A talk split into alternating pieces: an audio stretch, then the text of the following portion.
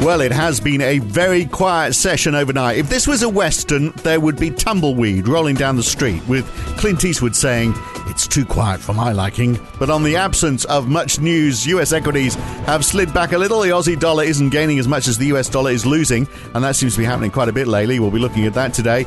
RBA minutes out, but really it's corporate earnings from the US that are driving things. That and vaccine news. And later on, Apple will launch a new Apple something. Nobody's quite sure what. It's Tuesday, the 20th of April 2021. It's the morning call from NAB. Good morning.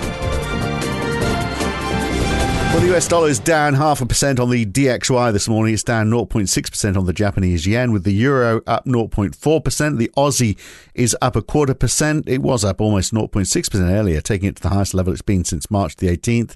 And the pound climbing 1.1%. Wow, a small move up uh, in 10 year treasuries, up two basis points to 1.6%. Australian 10 year yields are down two basis points to 1.71%. And shares are down in the US, 0.4% for the Dow, 0.7% for the uh, S&P 500, 1.1% down for the Nasdaq.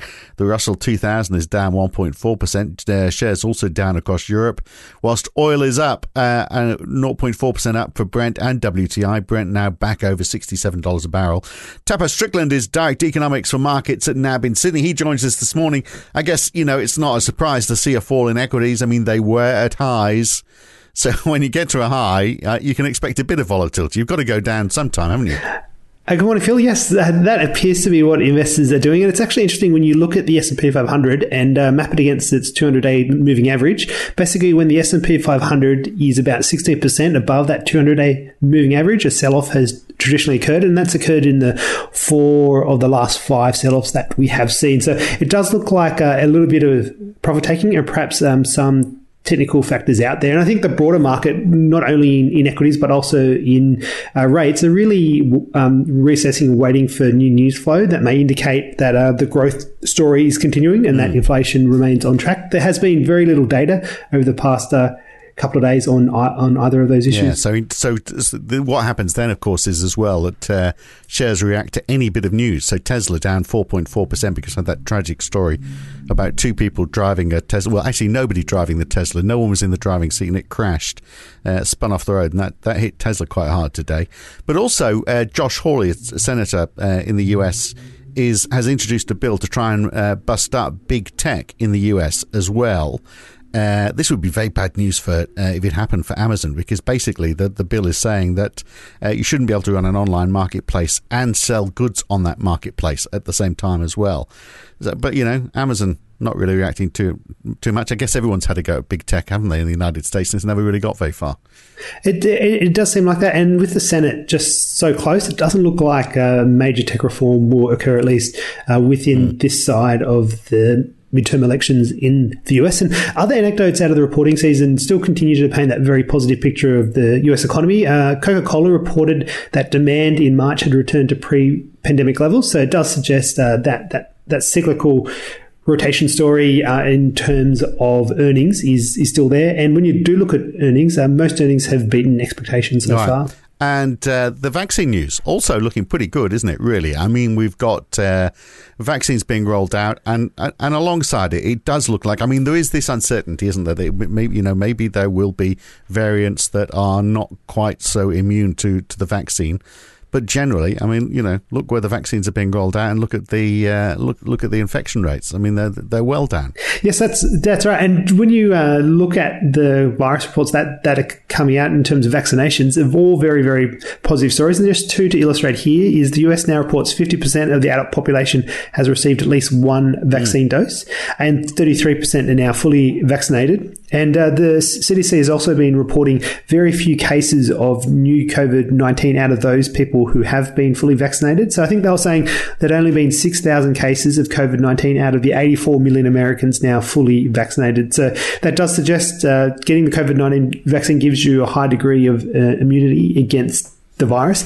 And importantly, amongst those 6,000 who did get the virus, um, none were hospitalized and uh, none of them died either. So it does suggest uh, uh, they are fully yeah, effective. So long as we don't, you know, so long as we don't get a new variant that changes that story, which is why the UK, UK has now declared India a red zone because uh, of fears that the COVID cases there and their mutations uh, might have some effect. They don't. They actually don't know, do they? But that just shows that you know we you still got to be on the play it on the safe side.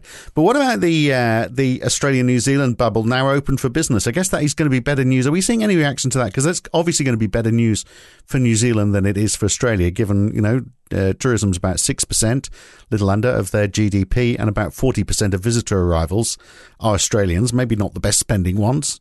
Um, but uh, I mean, that's that's got to be very positive for the Kiwi economy, hasn't it? Uh, it, it, sh- it, should be. And uh, just r- relative to Australia, I think in Australia we get 15% of our short term arrivals from, from New Zealand. So relatively uh, better for New Zealand in an economic sense. Uh, the travel bubble is also being taken as a precedent in terms of how Australia may re engage with the mm. rest of the world. Uh, and that re engagement may occur through further tr- travel bubbles with other countries or even vaccine passport. So we'll be looking at the experience of the travel bubble quite closely to see yeah. how that goes. No, the Aussie dollar not up as much as the US dollar is down today. I mean, we got used to the Aussie dollar sort of uh, steadily climbing, haven't we? Whereas the pound is up quite a bit today. So two questions on that. Uh, the uh, the Aussie dollar uh, have, has it lost a bit of its momentum? And why is sterling doing so well today? Is, it, is that just vaccine related as well, do you think? It does look like the Aussie has uh, underperformed a little bit relative to other currencies out there. And uh, when you look at, at, some of the valuation models that w- we run, it does suggest the Aussie is un- un- underperforming on some of those valuation metrics out there. Exactly how that squares up remains to be seen, but we're still of the view that the Aussie will rise over the medium term. Okay, and the and the and sterling, where's that? What, what's the story there today? Yeah, the story for cable and for euro very similar it's more about the reopening story. The US reopening story is mm. pretty much done at the moment in terms of the way financial markets have priced the other side of the recovery. And the other driver for the US, the potential for an infrastructure package looks like it's going to be delayed a little bit, um, just given Democratic uh, Senator Joe Manchin has pushed back on the extent of proposed corporate tax increases. So that does look like it's going to be some way off. So the story then comes back to Europe, uh, just given there seems to be more acceleration in terms of the vaccine rollout now. And there were a few headlines recently saying Pfizer was expected to deliver around 250 million vaccine doses this quarter, which should allow the European recovery to continue from here. Is there any interest in this US climate summit as far as the markets are concerned? It's happening on Thursday. Uh, Joe Biden is going to lay out his new national goals for uh, for the US. The UK uh, it, the front page of the FT today is talking about how they're stepping up their cuts to their carbon emission goals. And then we're hearing that Scott Morrison, if we look at the AFR reporting today, Scott Morrison was speaking at the Business Council of Australia dinner last night, and uh, he didn't actually say that Australia will reach net zero emissions by 2050, but he did say that they're going to try and reach towards it, and he's going to look at the commercialisation of low emissions uh, technology, which is a bit of a new direction, isn't it? Really, to be quite so vehement everyone seems to everyone seems to be on board with this. So, uh, will there be any market reaction to this, or is this just going to be a, a, bit of another gab fest? Do you think? I don't think there'll be too much market reaction, but what we have seen over the past couple of days is um, the coal sector coming under a little bit of pressure. So, there's some reports mm. out of Poland saying that the government has nationalised their coal uh, mines and uh, coal power plants um, on the back of those uh, European developments in terms of emission standards. Um, so there was some fear that those um, may may come un, uh, under pressure there. Uh, and consequently, electricity production would be uh, affected there. So I think there is some interesting stories going on there, but none of that that will be particularly market moving. Yeah, all right, but it will be an interesting day, won't it, to see uh, how that. I mean, one that one positive out of that is that uh, we've had all this unrest, haven't we, uh, uh between the US and Russia over Ukraine, and there's there's a story that uh, Russia's bolstering its warship presence in the Black Sea, but we're also now hearing that Putin has apparently accepted Biden's invitation to go to that virtual climate summit on, on Thursday. So, uh, they, I guess that's a, a peace offering in both directions. Look, today RBA minutes Mm, anything to say on that? I wouldn't think there would be much in there. When you look at the post meeting statement uh, from the corresponding board meeting, there's very little changed in the statement. At the margin, there's a little bit of strengthening around whether the RBA could do further QE. And in that statement, it noted that the bank is prepared to undertake further bond purchases if doing so would assist with progress towards goals of full employment and inflation. You'd have to say, uh, as a de facto that, of course, that would be the case. And so the uh, bank seems to be lining up the case for another round of QE after September. Uh, the meeting also occurred alongside the financial stability review, so it's likely to have some a, a, little bit of discussion around that as well, but nothing too market moving in that respect. Right. So really, it's just reporting season, isn't it? Really today, which we've got. I mean, we've got uh, China's loan uh, prime rate decision today. UK uh, unemployment numbers as well. Uh, but I mean, you know, they were in lockdown in February. Uh, that's not, you know, it's not not particularly relevant, is it? But uh, we get United Airlines and IBM reporting after the close, which is very soon in the United States.